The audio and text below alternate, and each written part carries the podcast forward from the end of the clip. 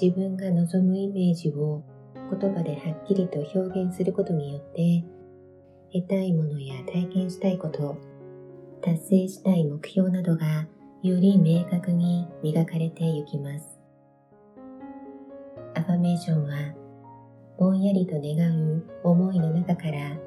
不要なものは取り除き、自分が本当に目指すゴールへ焦点を合わせる上で大きな助けになる言葉の習慣ですが、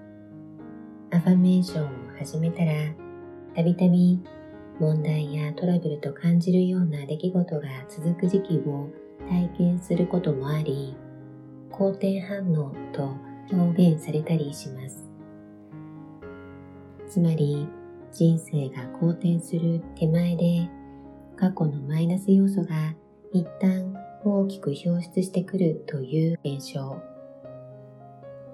もしあなたがアファメーションの好転反応なのかな、最近辛いんだけど、と感じることがあるとしたら、それは前向きな行動にチャレンジしているからこその感覚だと言えます。そのような時こそ、心が整う助けになる言葉の力を借りましょう。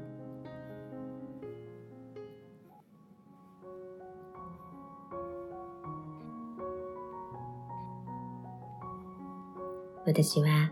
困難に見える状況にも好奇心を持って取り組みます。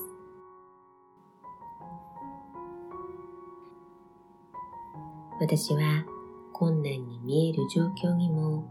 好奇心を持って取り組みます。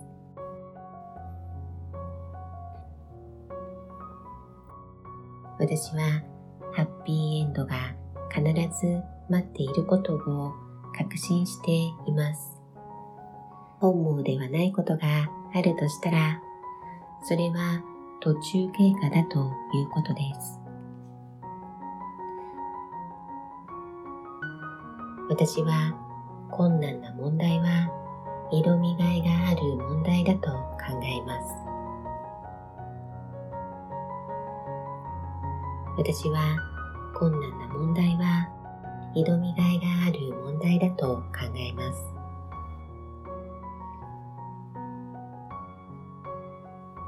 私は人生の中で出会うリスクやチャレンジを楽しみながら乗り越えています。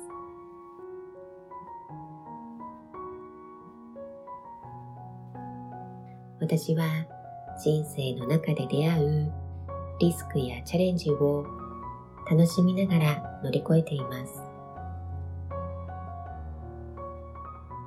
私は人生の中で出会うリスクやチャレンジを楽しみながら乗り越えています。私はハッピーエンドが必ず待っていることを確信しています。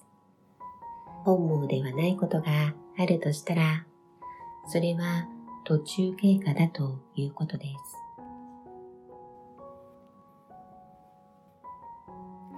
私は日々、自分のより良い変化に気づき、誇らしい。